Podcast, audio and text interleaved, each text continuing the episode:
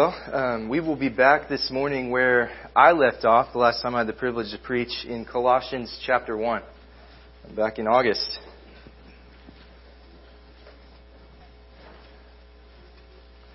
During our last trip in the book of Colossians, we had moved past the introduction of Paul's letter to the church in Colossae to the, the body of the letter, the beginning of the body of the letter, the occasion for it, why it was written. And we saw really that the theme of Colossians, the book of Colossians as a whole, could simply be summarized as this in Christ alone.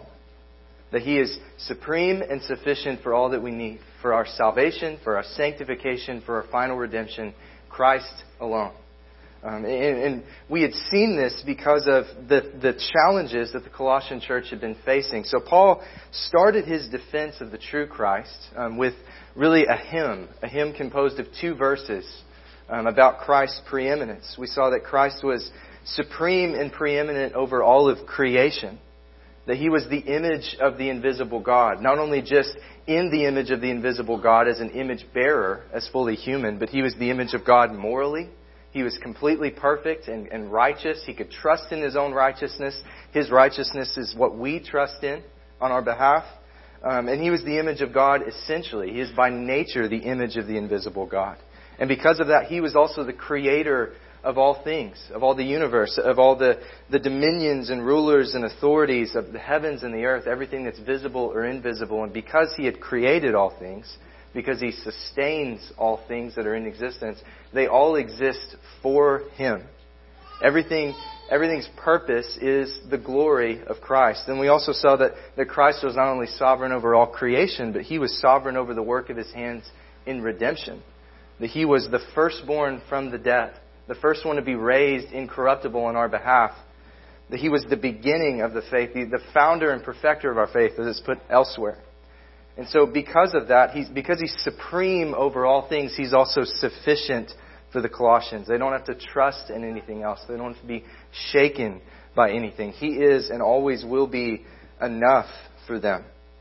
And so this morning we're going to go from, from this hymn of Christ's preeminence, from Paul's clear and lofty exposition of the true person of Christ, um, to his application of this truth and its implications for the work of Christ in the beleaguered Colossian church. Remember, this is a young Colossian church that Paul had never visited. He's actually writing to them while he's in prison.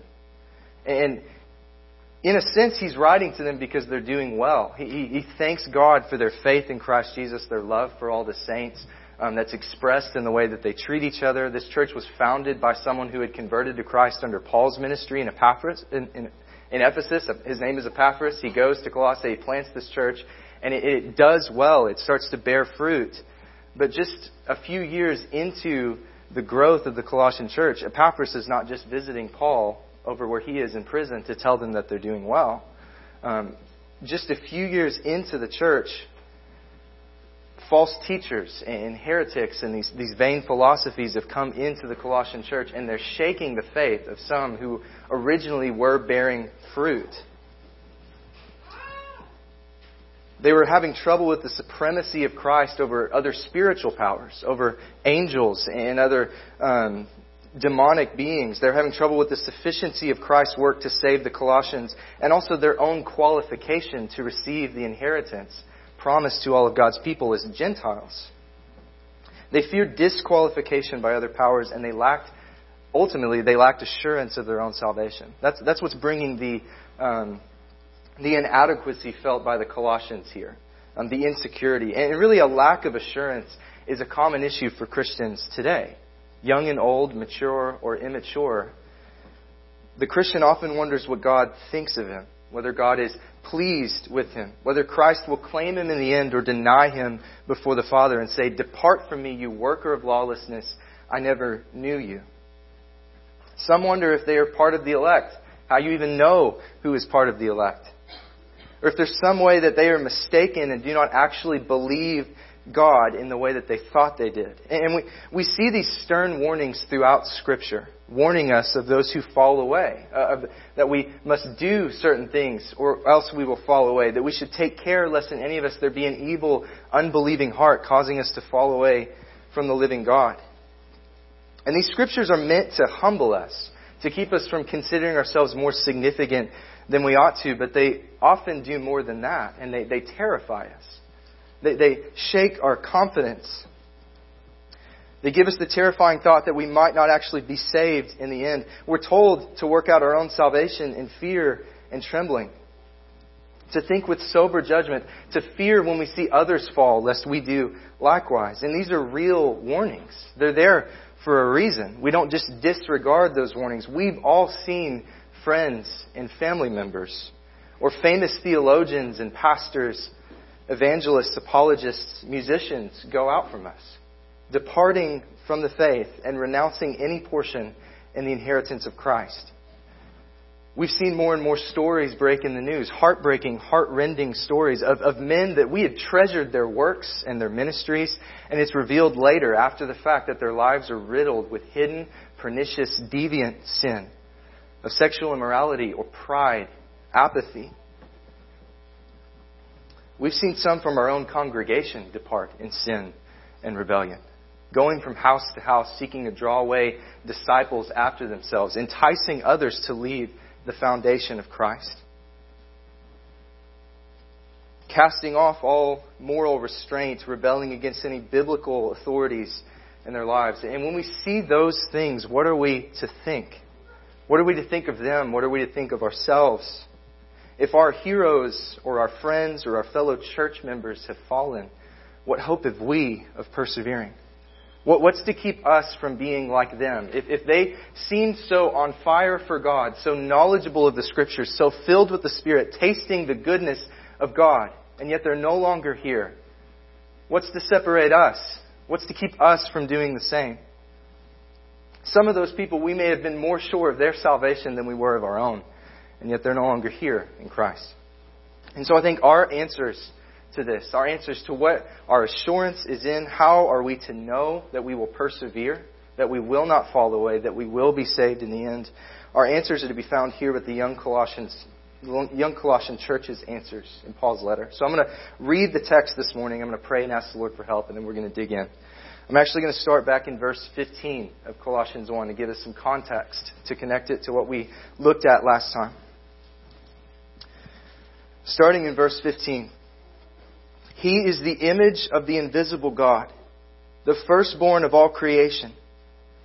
For by him all things were created in heaven and on earth, visible and invisible, whether thrones or dominions or rulers or authorities, all things were created through him and for him.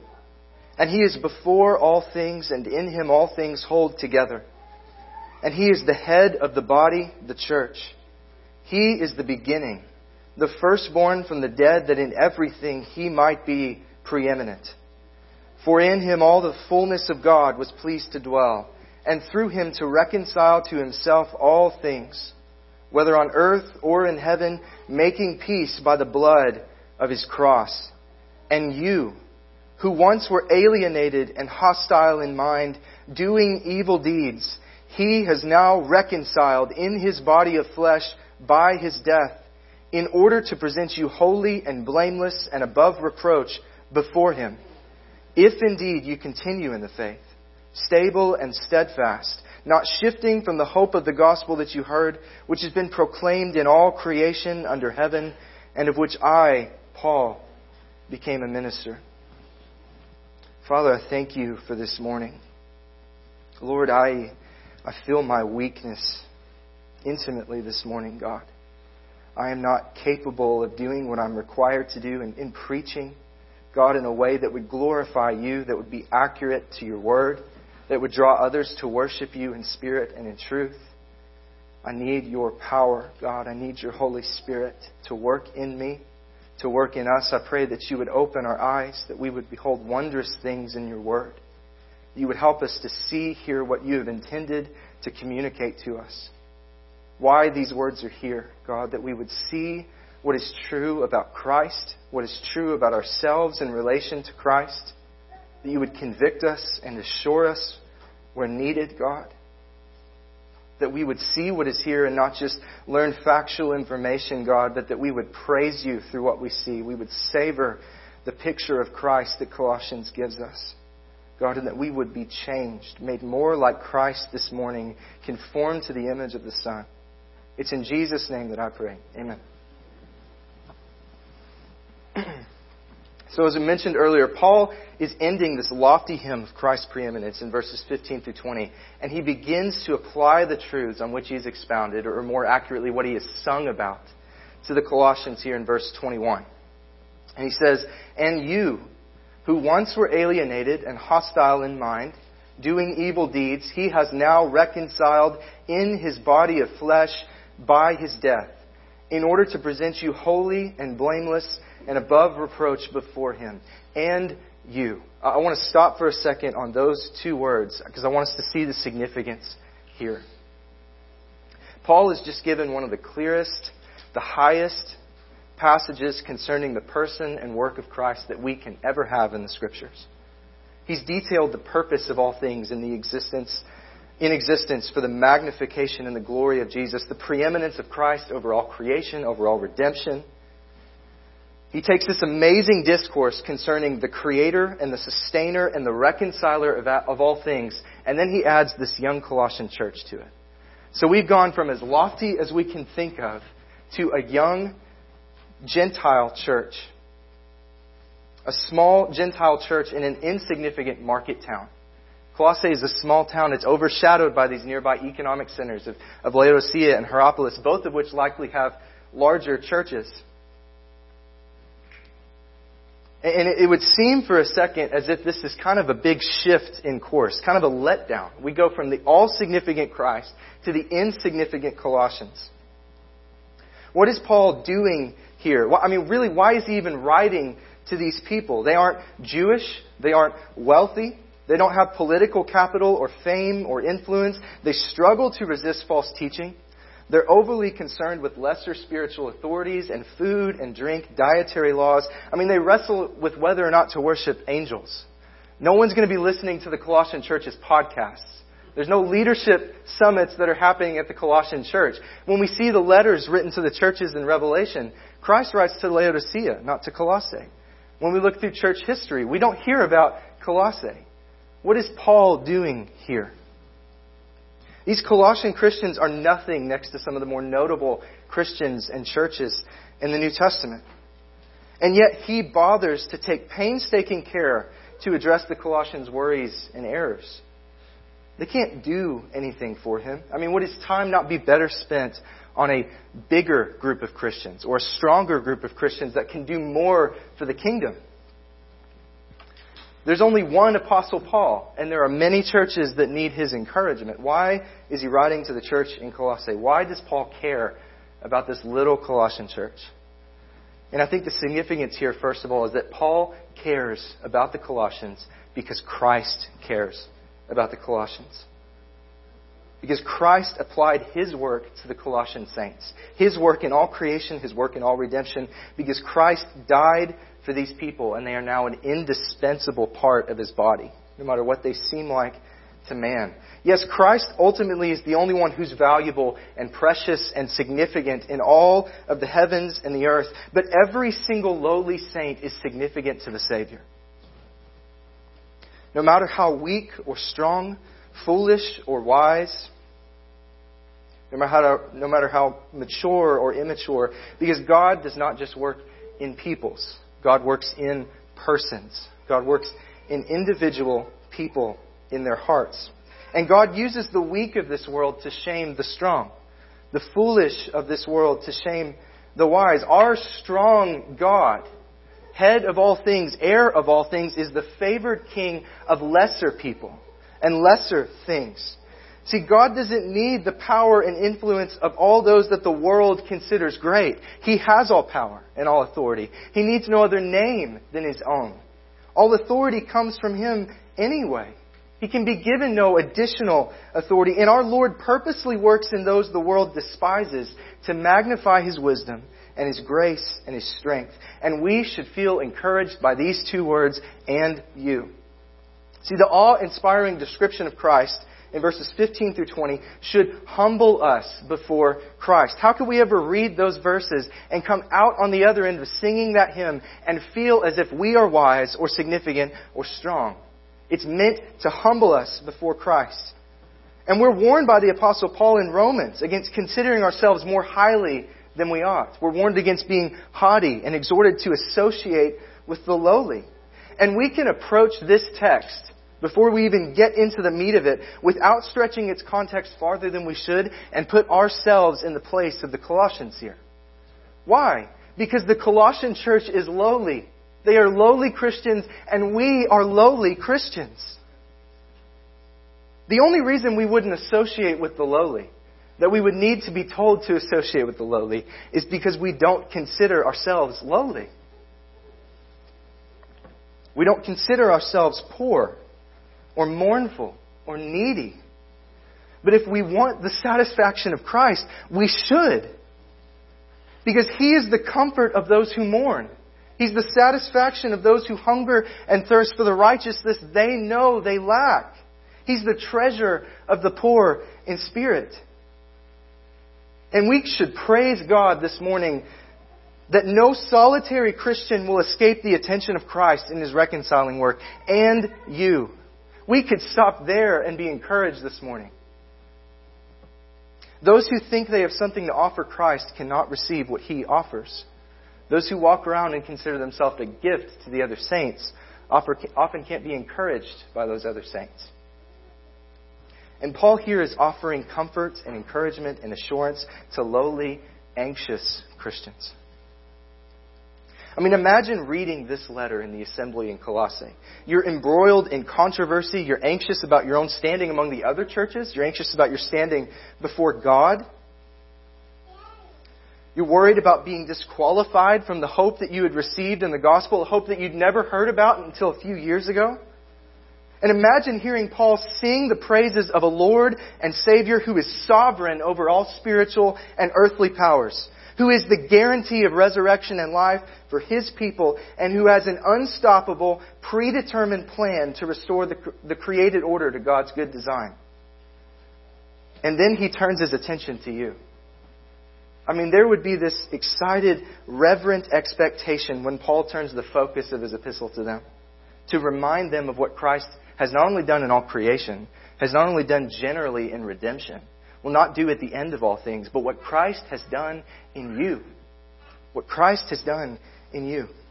So Paul is moving from these overarching general truths about Scripture and his work to specific application to a particular body of Christians made up of individual saints that the Lord has redeemed. And so we see a threefold reminder here that Paul is giving the Colossians in his letter.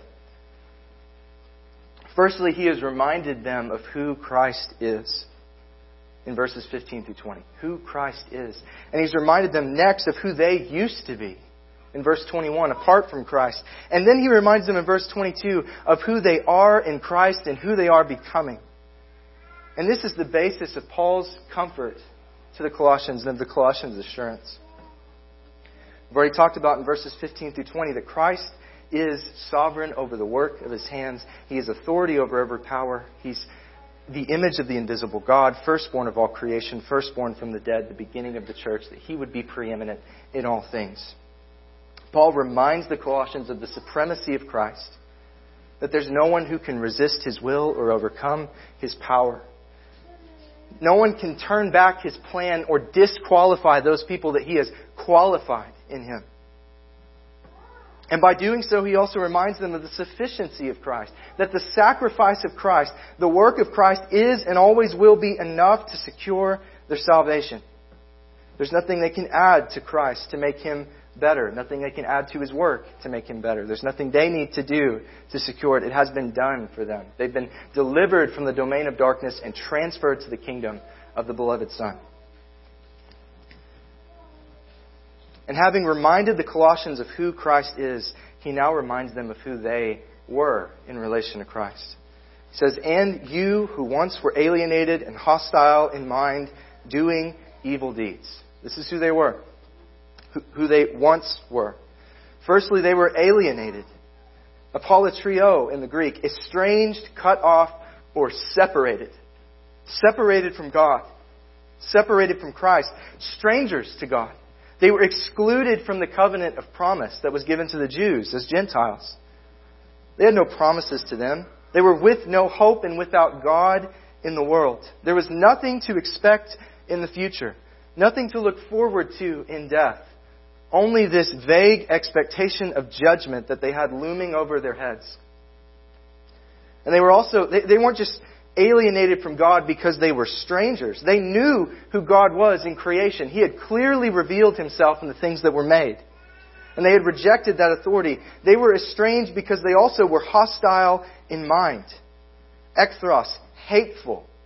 They were separated from God from the heart. Estranged from God from the heart because they hated God.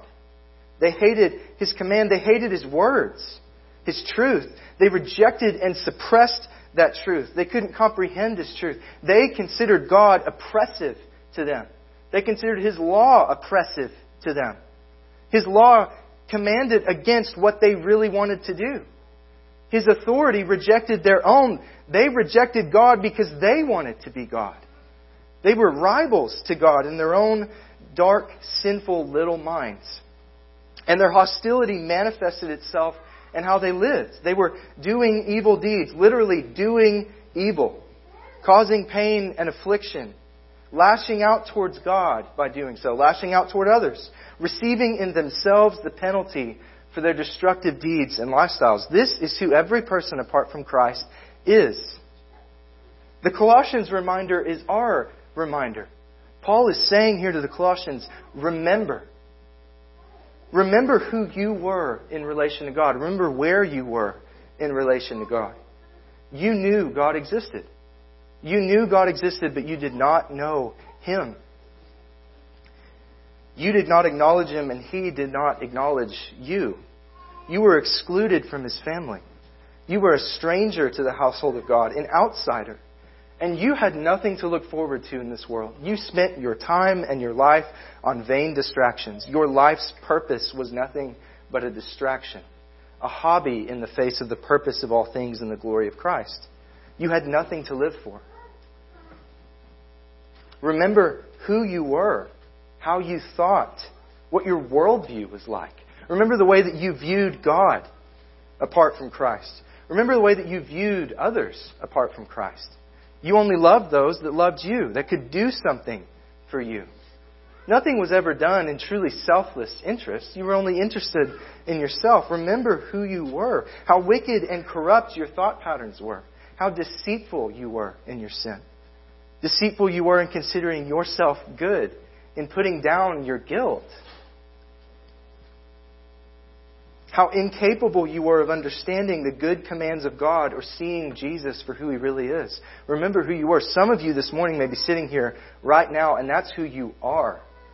You are incapable of seeing the glory of Christ. These things bore you. These things are abstracts. You have not experienced them. You have not seen the beauty of Christ.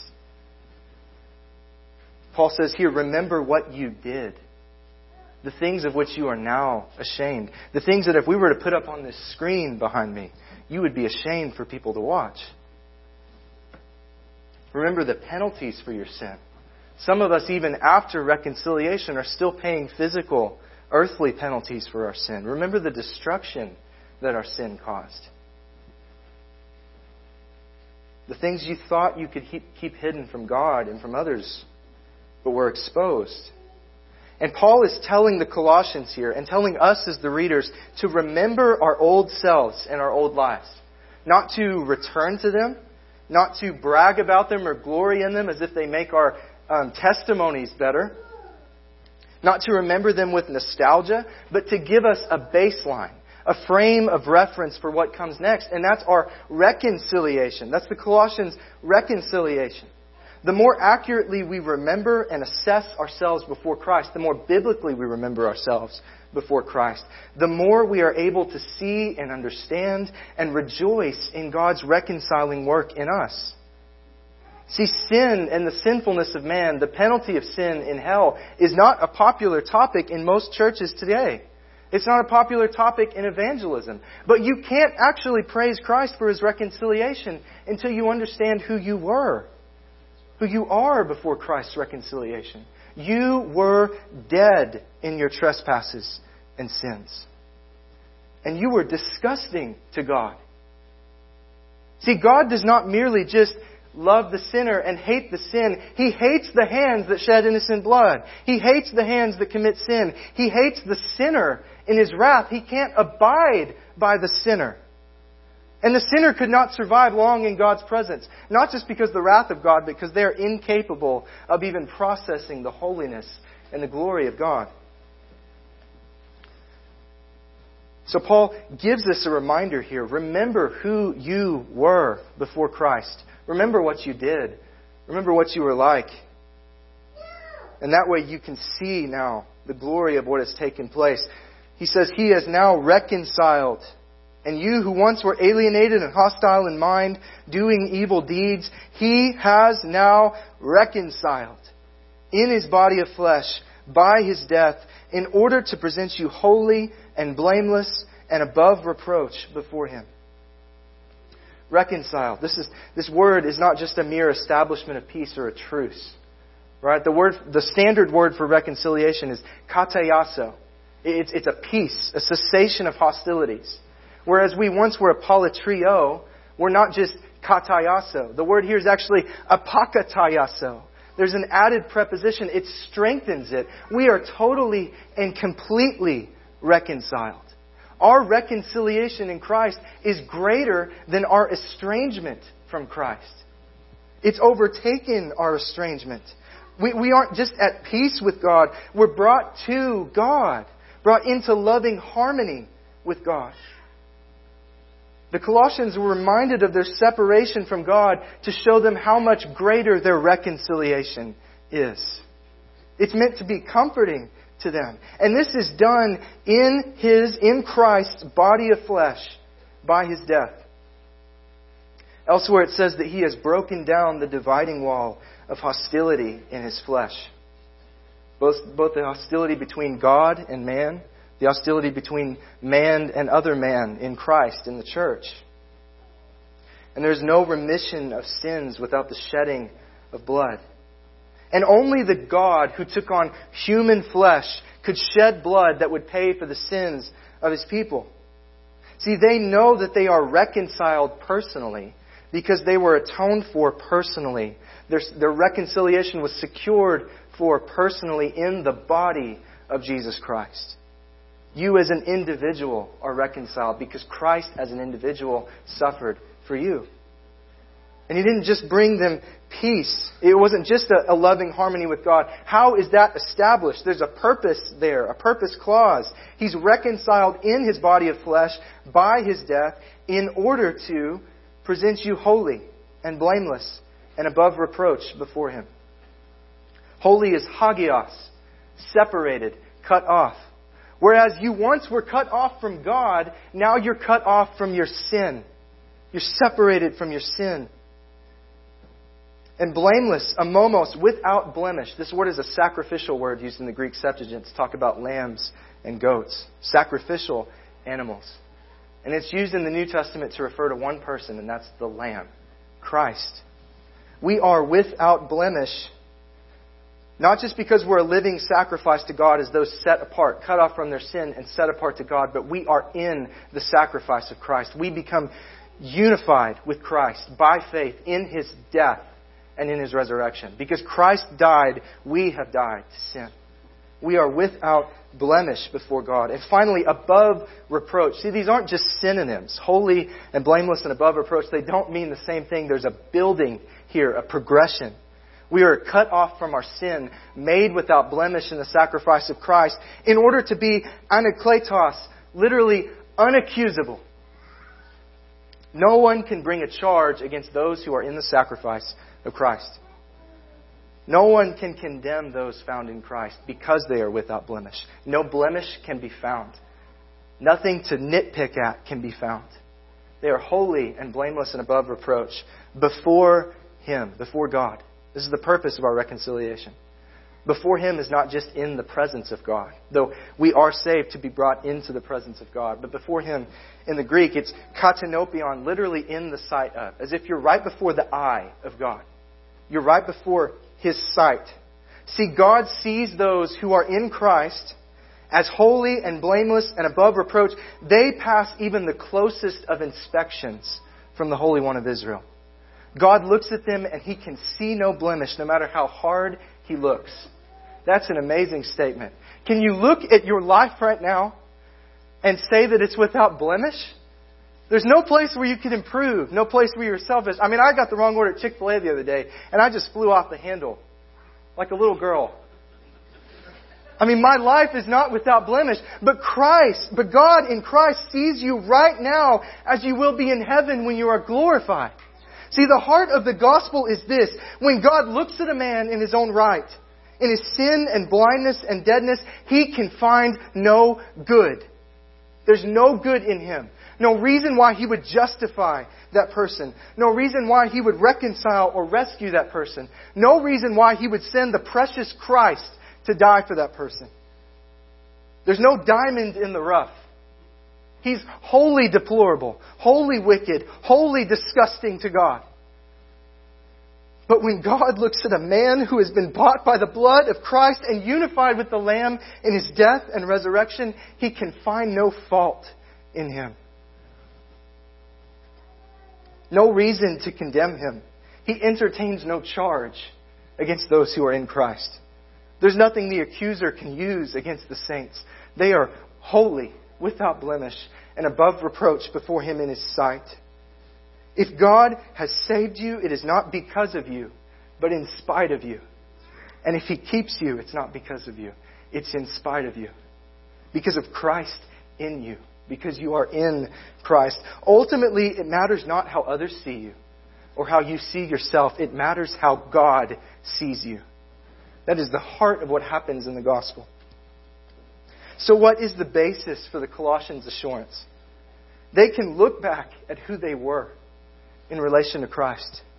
See who Christ is and look now at who they are and are becoming, and they see a difference that is only explained by the work of Christ in their hearts and their souls and their minds and their bodies. What about you this morning? Is there a change in you? When you look at the person you were and you look at who you are now, is there something that only Jesus could have done? Because only Jesus can save you. Only Jesus can reconcile you. Is there a change in your desires? What you long for? Do you long to be cut off from your sin? Or do you long to just have the penalty of your sin removed from you? Is there a change in who you are? Is there any difference from the old person and the new person who confesses Christ? Because if there is, you can be sure that all of God's work will follow, that all of God's work will be completed. And this really is the one fundamental difference between sheep and wolves and goats, between those who will persevere and between those who will become false teachers or will become apostates who will fall away. What separates sheep from wolves or goats is not really that they are in the visible sheepfold, that they are growing in the field. It's why they are there. Right? Wolves come into the fold because there are sheep there. Because there are sheep that they can devour, sheep that they can mislead, sheep that they can mistreat. Goats wander in because they think there's something for them there. But eventually, they, they, they may stay a while, but eventually they seek to be with their own kind, and they're cold from the rest of the herd by the shepherd. Sheep enter into the fold because they have heard and recognized the voice of the shepherd calling them by name. And what separates sheep from non sheep is not really that they affirm the generalities of Scripture, the generalities of the law of God, or even the, the doctrinal particulars of the gospel. See, the statement that everyone has fallen before God becomes a platitude to those who are seared in conscience. That all have fallen short of the glory of God. What separates sheep from non sheep is that they acknowledge their own personal sin acknowledge their own specific sins, and they are the recipients of real and identifiable graces. We deal not in abstracts in the Christian faith. We deal in specifics, in facts, in detail. Those who are in Christ have been saved from real sins, and they have received real graces, real, tangible transformation. One of the greatest devices of wolves is acknowledging the truths, the academic truths of the gospel, but denying their personal power. They confess that they are sinners insomuch as everyone is a sinner. And if you've ever witnessed to someone on the street, that's exactly what pagans do. You ask them how many lies they told in their life, and what's their defense? Yeah, but everyone tells lies. See, admitting they are a sinner is not contrition to them, it's rationalization for their own sin. So what separates them from true sheep is that true sheep acknowledge their own sins, not just their sinfulness. False converts have no desire to be cut off from their sin or their sins that they love. And when brought to account for their sins, they lash out at those confronting them, claiming that they're just judging them hypocritically because all sin, because they're angry that they sin differently from them. They have no basis in their darkened understanding for comprehending true belief and true repentance. They've experienced no victory in Christ, no personal transformation, no true delivery from sin, and so they can't comprehend that anyone else would have either. So when they're confronted for their sin, to be brought out of their sin for the sake of their souls, it means nothing to them. Because to be in Christ just means that you acknowledge the power of Christ while you hide your sin.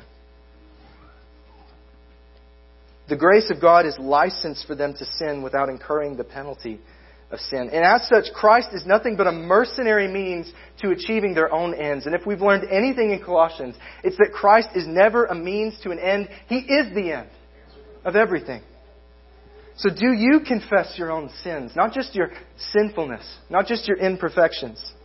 Do you cover your sin with the acknowledgement that all have fallen short of the glory of God?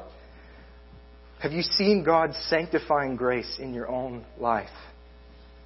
Do you long to see it, to be cut off from your sins? Is there something in your life, again, that only God could have done?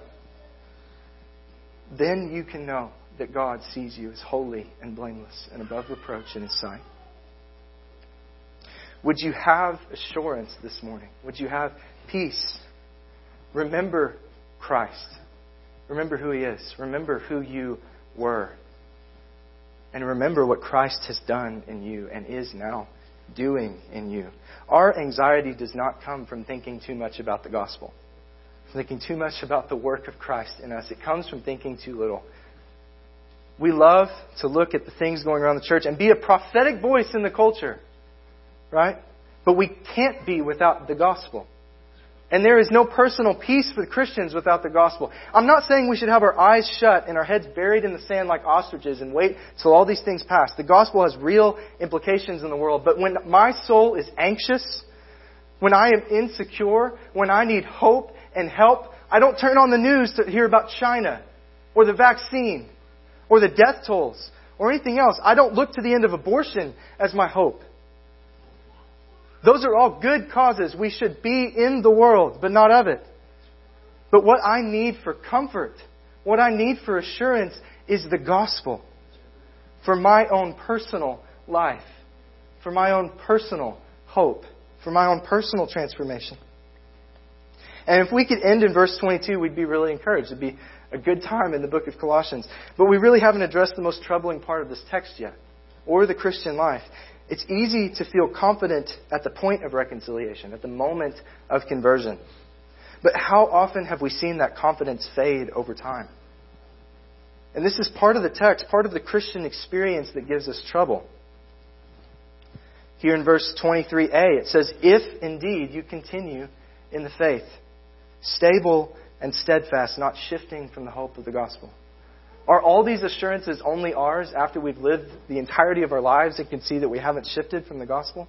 If indeed you continue in the faith. And I think there's two ditches to avoid here when we come to these warnings. The first one is to just disregard these warnings. Right? To look at this with a popular kind of this, pap, this Baptist theology expressed as once saved, always saved. That just disregards all the warnings of Scripture and really just posits that conversion is all that is required for salvation. You must persevere or you will not be saved. If you shift from the hope of the gospel, you will perish. Those warnings are real. If you have an evil, unbelieving heart, you will fall away from the living God. And it is a terrible thing to fall in the hands of the living God. Those warnings are real. We dare not disregard them because of a theological position. And if your theology ever leads you to disregarding a text of Scripture, the problem is not the Scripture, the problem is your theology. We don't hold to perseverance of the saints because it fits nice with the other four points of Calvinism. We hold to this doctrine because it's in Scripture. And therefore, it's on us to take this Scripture and reconcile it with the other Scriptures. To find harmony, consistency. These are real warnings. It's possible that we would be misled by plausible arguments, taken captive by vain philosophy and empty deceit. No Christian is infallible. No professing Christian is incapable of sin, incapable of falling away. We're warned against those things in Colossians 2. They must be real. Paul is not wasting ink. But there's also a second ditch, and that's to take the warnings of Scripture and separate them from the rest of the Scriptures to separate them from the comforts and the promises of Christ, the reassurances to those who have been reconciled, as if you could affect your own perseverance or complete your salvation by efforts, as if there's something lacking in what Christ did for you. Whereas one is antinomianism, disregarding the law of God and the warnings of God, the other is legalism. Trying to ignore the glories of what we saw in verses 21 and 22. This verse, 23, is connected to the previous two verses. It doesn't cheapen or qualify the reassurance that we just had. So there's a paradox here. We must persevere. We must work. We must strive. We must not fall away. But we cannot earn our salvation, and we cannot rely on our own resolve or force of will. How do we settle this in our minds and our hearts? I think first we need to see what it means to continue in the faith. Continue here is to stay or to stand on something, on a foundation, to be grounded. The faith here is not personal belief. It's a belief system, the faith, the doctrines of the faith, the gospel. Continue on the foundation of the gospel. And it's further defined by a parallelism that comes afterward. You get a positive and a negative defining what it means to continue in the faith. You continue by being stable and steadfast and by not shifting from the hope of the gospel that you heard. Stable and steadfast. Stable means grounded, rooted. Having a firm foundation and settled is a personal resolve to remain on that foundation. It's to build your house not on sand, but on rock. And not shifting from the hope of the gospel. Shifting here can mean to be moved away by, by forces outside of you or to lose your resolve and move away yourself. So ultimately, there's two ways to not continue in the faith. You've either built upon a wrong foundation, or you've been enticed, intimidated, or deceived into leaving the right one. And we see such things in, the, in, in like the parable of the sower. Turn with me to Matthew chapter 13. I'm going to read this briefly for us. Matthew 13, starting in verse 1, it says, That same day Jesus went out of the house and sat beside the sea. And the great crowds gathered about him so that he got into a boat and sat down. And the whole crowd stood on the beach. And he told them many things in parables, saying, A sower went out to sow. And as he sowed, some seeds fell along the path, and the birds came and devoured them. Other seeds fell on the rocky ground, where they did not have much soil, and immediately they sprang up, since they had no depth of soil. But when the sun rose, they were scorched. And since they had no root, they withered away. Other seeds fell among thorns, and the thorns grew up and choked them. Other seeds fell on good soil and produced grain, some a hundredfold, some sixty, and some thirty. He who has ears, let him hear. He explains the parable in verse 18. Hear then the parable of the sower.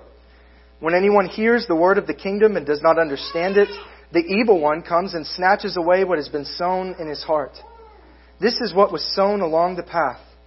As for what was sown on rocky ground, this is the one who hears the word and immediately receives it with joy, yet he has no root in himself, but endures for a while, and when tribulation or persecution arises on account of the word, immediately he falls away. As for what was sown among thorns, this is the one who hears the word, but the cares of the world and the deceitfulness of riches choke the word, and it proves unfruitful.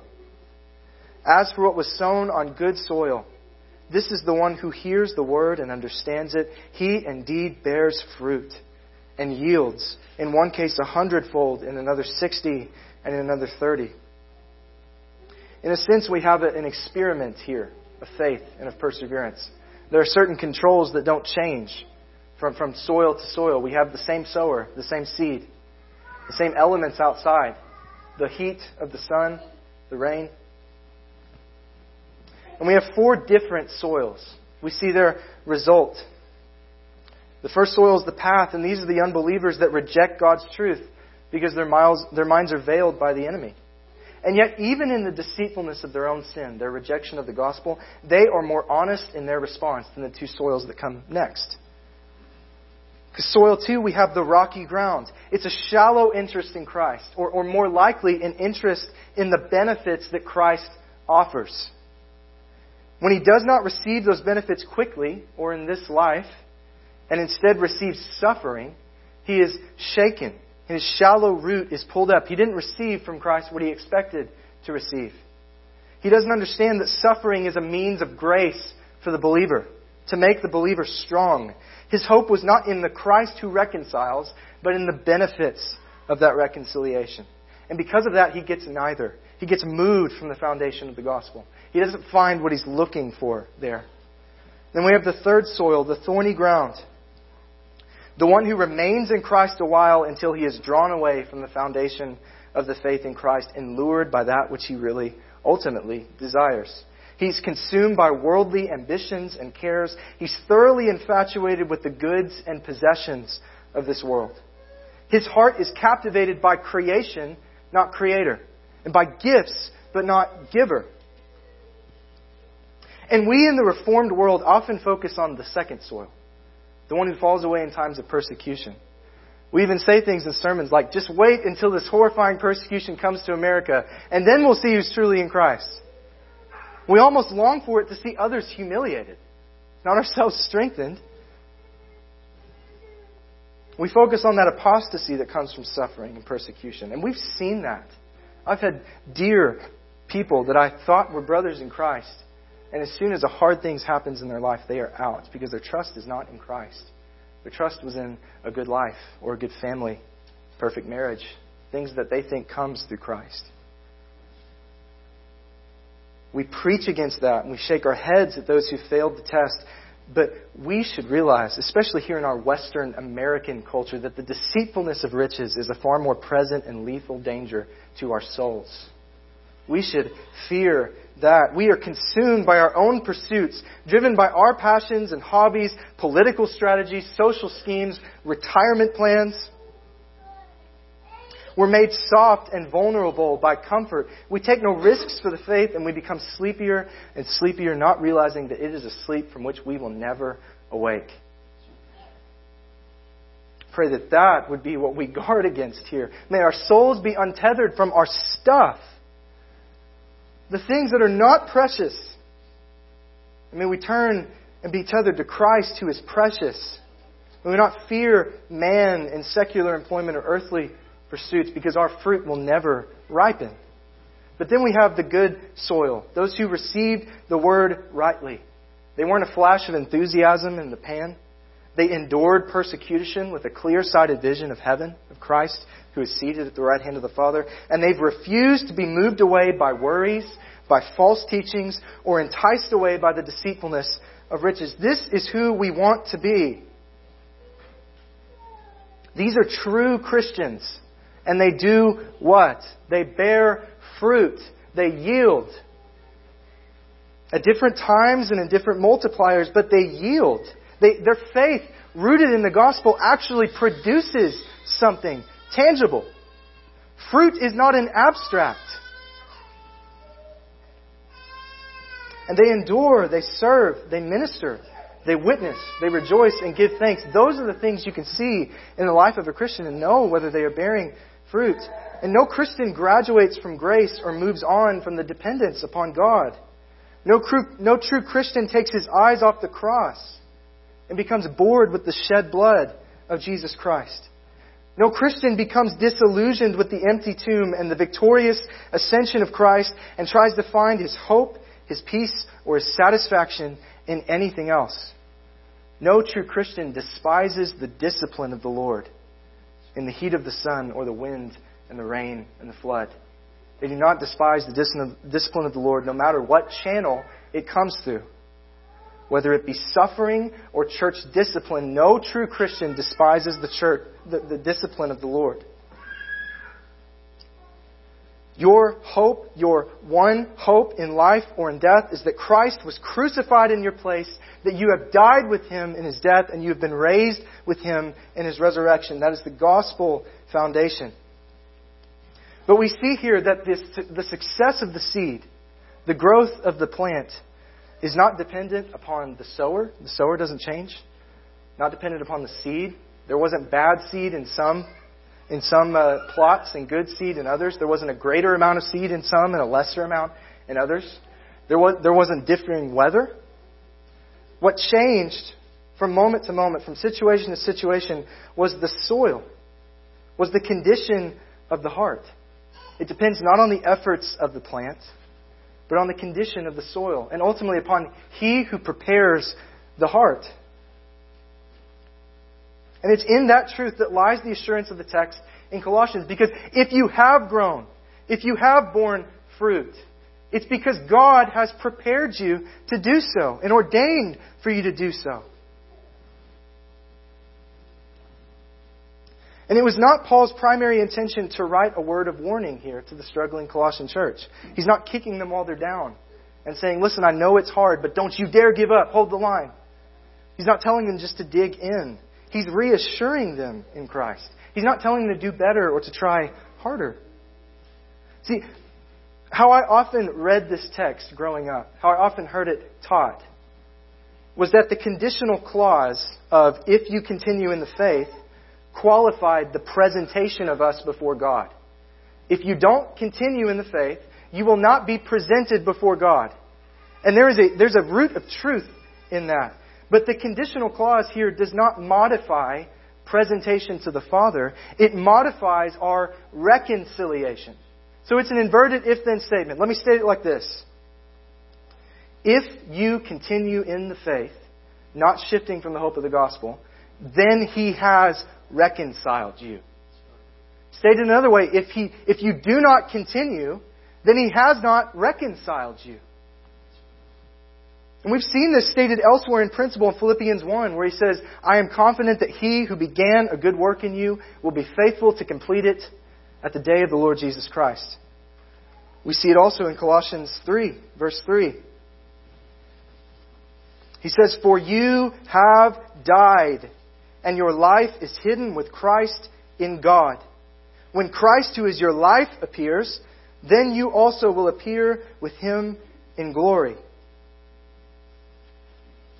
He's reminded them of who they were and who they are now so that they can see the work of God in themselves and be reassured with full confidence that if He has done that in them, if they have died to their sin, if they have died to themselves and now are alive in Christ, it is but a small thing to bring them to the end in perseverance and faith.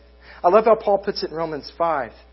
He says, Since therefore we have now been justified by His blood, much more shall we be saved by him from the wrath of God. For if while we were enemies, we were reconciled to God, there's the fact there, right? The conditional. We have been reconciled. If we have been reconciled, much more, now that we are reconciled, shall we be saved by his life. See, the basis of our assurance is not our life, but his life. Christ's life because He is our life. And when Christ, who is our life, appears, then we also will appear with Him in glory before Him in the sight of God, holy and blameless and above reproach. And it's for that reason that Paul says in the next verse, more than that, we also rejoice in God through our Lord Jesus Christ, through whom we have now received reconciliation. See, perseverance and endurance, they're not meant to just be a somber affair. We don't persevere as these Christians that are just weak and weeping. And, I don't want to, uh, don't misunderstand me here. The tragedies of life and the loss of people and the sufferings, they hurt. They, they do hurt. They're meant to hurt. We don't ignore that. We don't put on a brave face when we come to church. and pretend like we aren't suffering, that our lives are flawless and trouble free, that we aren't desperately fighting against our own sin. We don't pretend like that. But we, as God's people, confident in the work of Christ both in our reconciliation and in our perseverance and sanctification, are a people that can be sorrowful yet always rejoicing. We are afflicted in every way, as Paul says in 2 Corinthians, but not crushed, perplexed but not driven to despair, persecuted but not forsaken, struck down but not destroyed, always carrying in the body of the, in the body the death of Jesus so that the life of Jesus may also be manifested in our bodies. We live in light of the cross and imitate Christ in suffering while fixing our eyes on the empty tomb of Christ's resurrection. And more than that, lifting our eyes to seek the things above where Christ is seated at the right hand of the Father, making intercession for his saints. I may, I may have just should have preached in Hebrews about the intercession of Christ because that probably would have even been more reassuring. Christ daily presents his completed work before God in intercession for his people. He is an infallible high priest. Everyone for whom Jesus intercedes, they will be saved. You have Jesus praying for you right now if you've been reconciled. You have the Holy Spirit praying for you in your weakness when you don't even know how to pray for yourself or for others. God has not left you to persevere on your own. He's not converted you and then He's waiting up there to see if you'll make it. He's given you a helper and a comforter. And more than that, our infallible, perfect high priest presents his perfect sacrifice and his perfect intercession day and night before the Father to ensure that we will persevere. If you have been reconciled, then you will continue. And it's to the hope of the gospel, of which Paul reminded us way back in the introduction in verse 5 of Colossians that Paul brings our attention again here in verse 23. He says, If indeed you continue in the faith, stable and steadfast, not shifting from the hope of the gospel that you heard, which has been proclaimed in all creation under heaven, and of which I, Paul, became a minister. The basis of our hope, of our confidence, of our assurance, of our peace, is only ever the person and the work of Jesus Christ. And it's to that that Paul reminds them. He's reminded them of the person of Christ and of the work of Christ, and then the work of Christ in them. And now he reminds them of the work of Christ that is going through to all the nations, that will succeed in other Christians, and it will succeed in us. See, Paul is, is not just speaking um, hypothetically here or prophetically of the success of the gospel. Some have interpreted this like, you know, Paul is, Paul is sitting in Rome with these trade routes, right? And he's going to send out the gospel to all the world. That's why he's confident. I think Paul is really here speaking about the type of gospel that is being proclaimed. He's qualifying the message. It is the proclaimed in creation under heaven gospel. The gospel is the type of message that must be proclaimed in all creation, that will succeed in all creation. And it was Paul's life calling as a minister of the gospel. And it's our life's theme, regardless of our vocation. It's in that hope in which we are to continue. The hope that we must bring to all the world, the hope that we must bring to the areas of the world in which we currently reside, the hope that we must daily, we must daily remind ourselves of. It's that hope that's the foundation of any confidence or assurance that we have. We have no better message to communicate to others we have no better reminder from which to draw comfort. There is no insecurity or anxiety in the Christian life that comes from reflecting too much on the gospel. That comes from reflecting too much on the gospel applied to us. Think upon the gospel today, this morning, on the Lord's day. Think about His gospel. And think devotionally about the gospel. Has it been applied to you? Have you been cut off from your sin? Have you been changed in Christ, transformed in Him?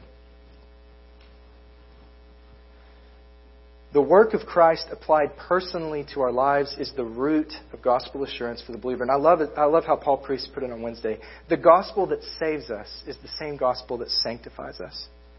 It's the same gospel that comforts us. It's the same gospel that assures us There's an old saint by the name of Bernard Clairvaux. Um, he said, Growth in grace brings expansion of confidence. Growth in grace brings expansion of confidence. We gather together on the Lord's day not just to sing generally of the truths of God, but to sing personally of the graces of God that we have received in Jesus Christ. That's the purpose of the assembly. So you must continue in the faith, not shifting from the hope of the gospel to be finally saved. But your continuance in the gospel is a result of the reconciling and sanctifying work of Jesus Christ himself. And God uses, get this, God uses even the warnings of Scripture to effect perseverance in his saints. They're bumpers for us to turn us back from when we would fall away. God has used all things to ensure the perseverance of his saints, even the hard words and the warnings of Scripture. His sheep hear his, hear his voice, both in his call and in his warning, in his commands. So if he has reconciled you, if he has reconciled you, you will continue. Because you no longer live. You died. And Christ now lives in you. He is your life. And when Christ, who is your life, appears, then you also will appear with him in glory. I could have just read that verse 60 times today, and I think it would have been encouraging. If Christ, who, when Christ, who is your life, appears, then you also will appear with him in glory. There's no if there, like I misspoke. It's a when. When Christ appears, then we will appear. From beginning to end, it is the work of Jesus Christ. Do you struggle this morning? If you don't, you probably should in some sense. You should consider yourselves lowly before God. But remember who Christ is. Remember who you were. Look at who you are now. Do you look more like Christ? Then rejoice in Christ, for he will bring you faithfully home. Increasing conformity to the image of Christ is our life's calling, and it only happens as a result of the work of Christ. It's the comfort and the assurance of the Christian. Please bow with me. Father, I thank you for this day. Lord, I praise you for bringing a weak earthen vessel through this time of worship in your word. God, I pray that we would see the encouragement in Christ. Lord, that you would teach us from your word, that I would be forgotten and you would be magnified that we would see the comforts and the assurances of Christ in us. That we would look with somber, with sober judgment, somber hearts, God. We would look with a biblical assessment and see whether we have really received any graces in our lives. Whether we have been cut off from our sin. And if not, God, I pray that you would bring us now in repentance to you. God, may we trust in you. May we have our assurance and our peace in you alone.